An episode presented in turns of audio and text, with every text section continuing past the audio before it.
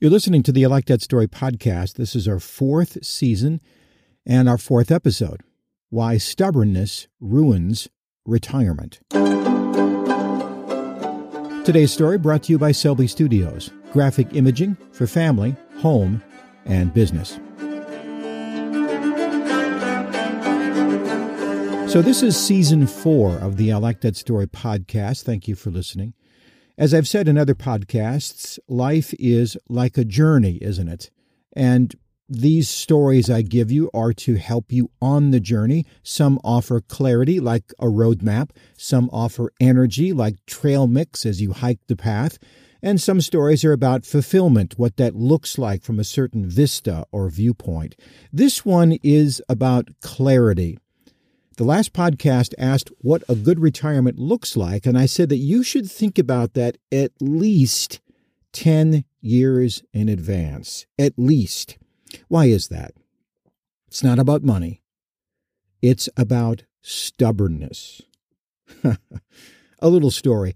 I've shared this before. It's helped me when I make decisions.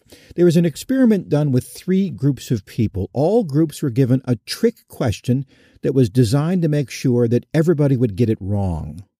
The first group was asked to remember the answer. The second group was asked to write the answer on one of those sticky black zip pads, the kind that you can rip the top sheet off and erase the answer. The third group was asked to write the answer down, then sign and date their answer. Now, what happened? Well, the groups were told the correct answer, and the first group said, oh, okay.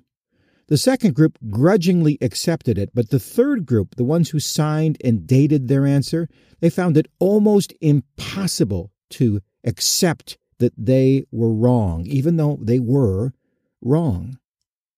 The time to think about retirement is when you're asking questions and still exploring options.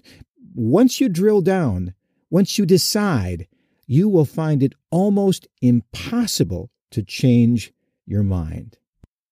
For example, I talked to a hard charging type who was going to retire in one year. I said, I think you're going to be bored. And he set his jaw and he said, mm, Maybe, but I want to see what it feels like and the man who moved away from family and friends and connections. Why? So he could live in the sunny South. Well, he was not that good at making friends when he lived here, and now he sends out plaintive posts on Facebook and social media asking, begging people to call or visit. Or the couple who moved out of state to go to Atlanta to be next to kids and grandkids, only to have those kids and grandkids move to another state twice. So I tell people these stories. If they're in their 40s, they nod and they say, Well, that's, that's good to know, thanks.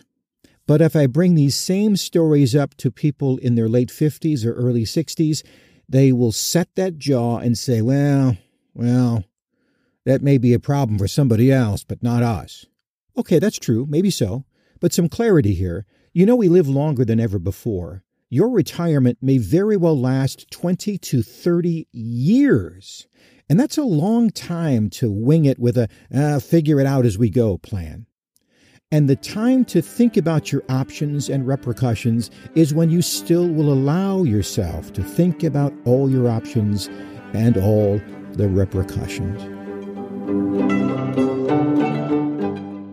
So that's the story today, and a big thank you for rating and sharing the podcast.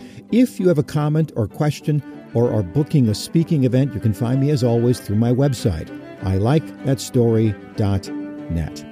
Until next time, I'm Jeff Gould. God bless.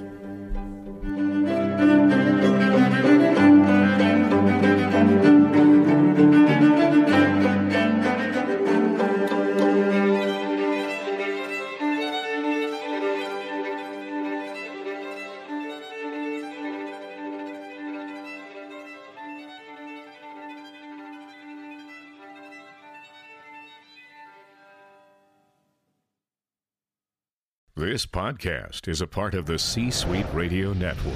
For more top business podcasts, visit c-suiteradio.com.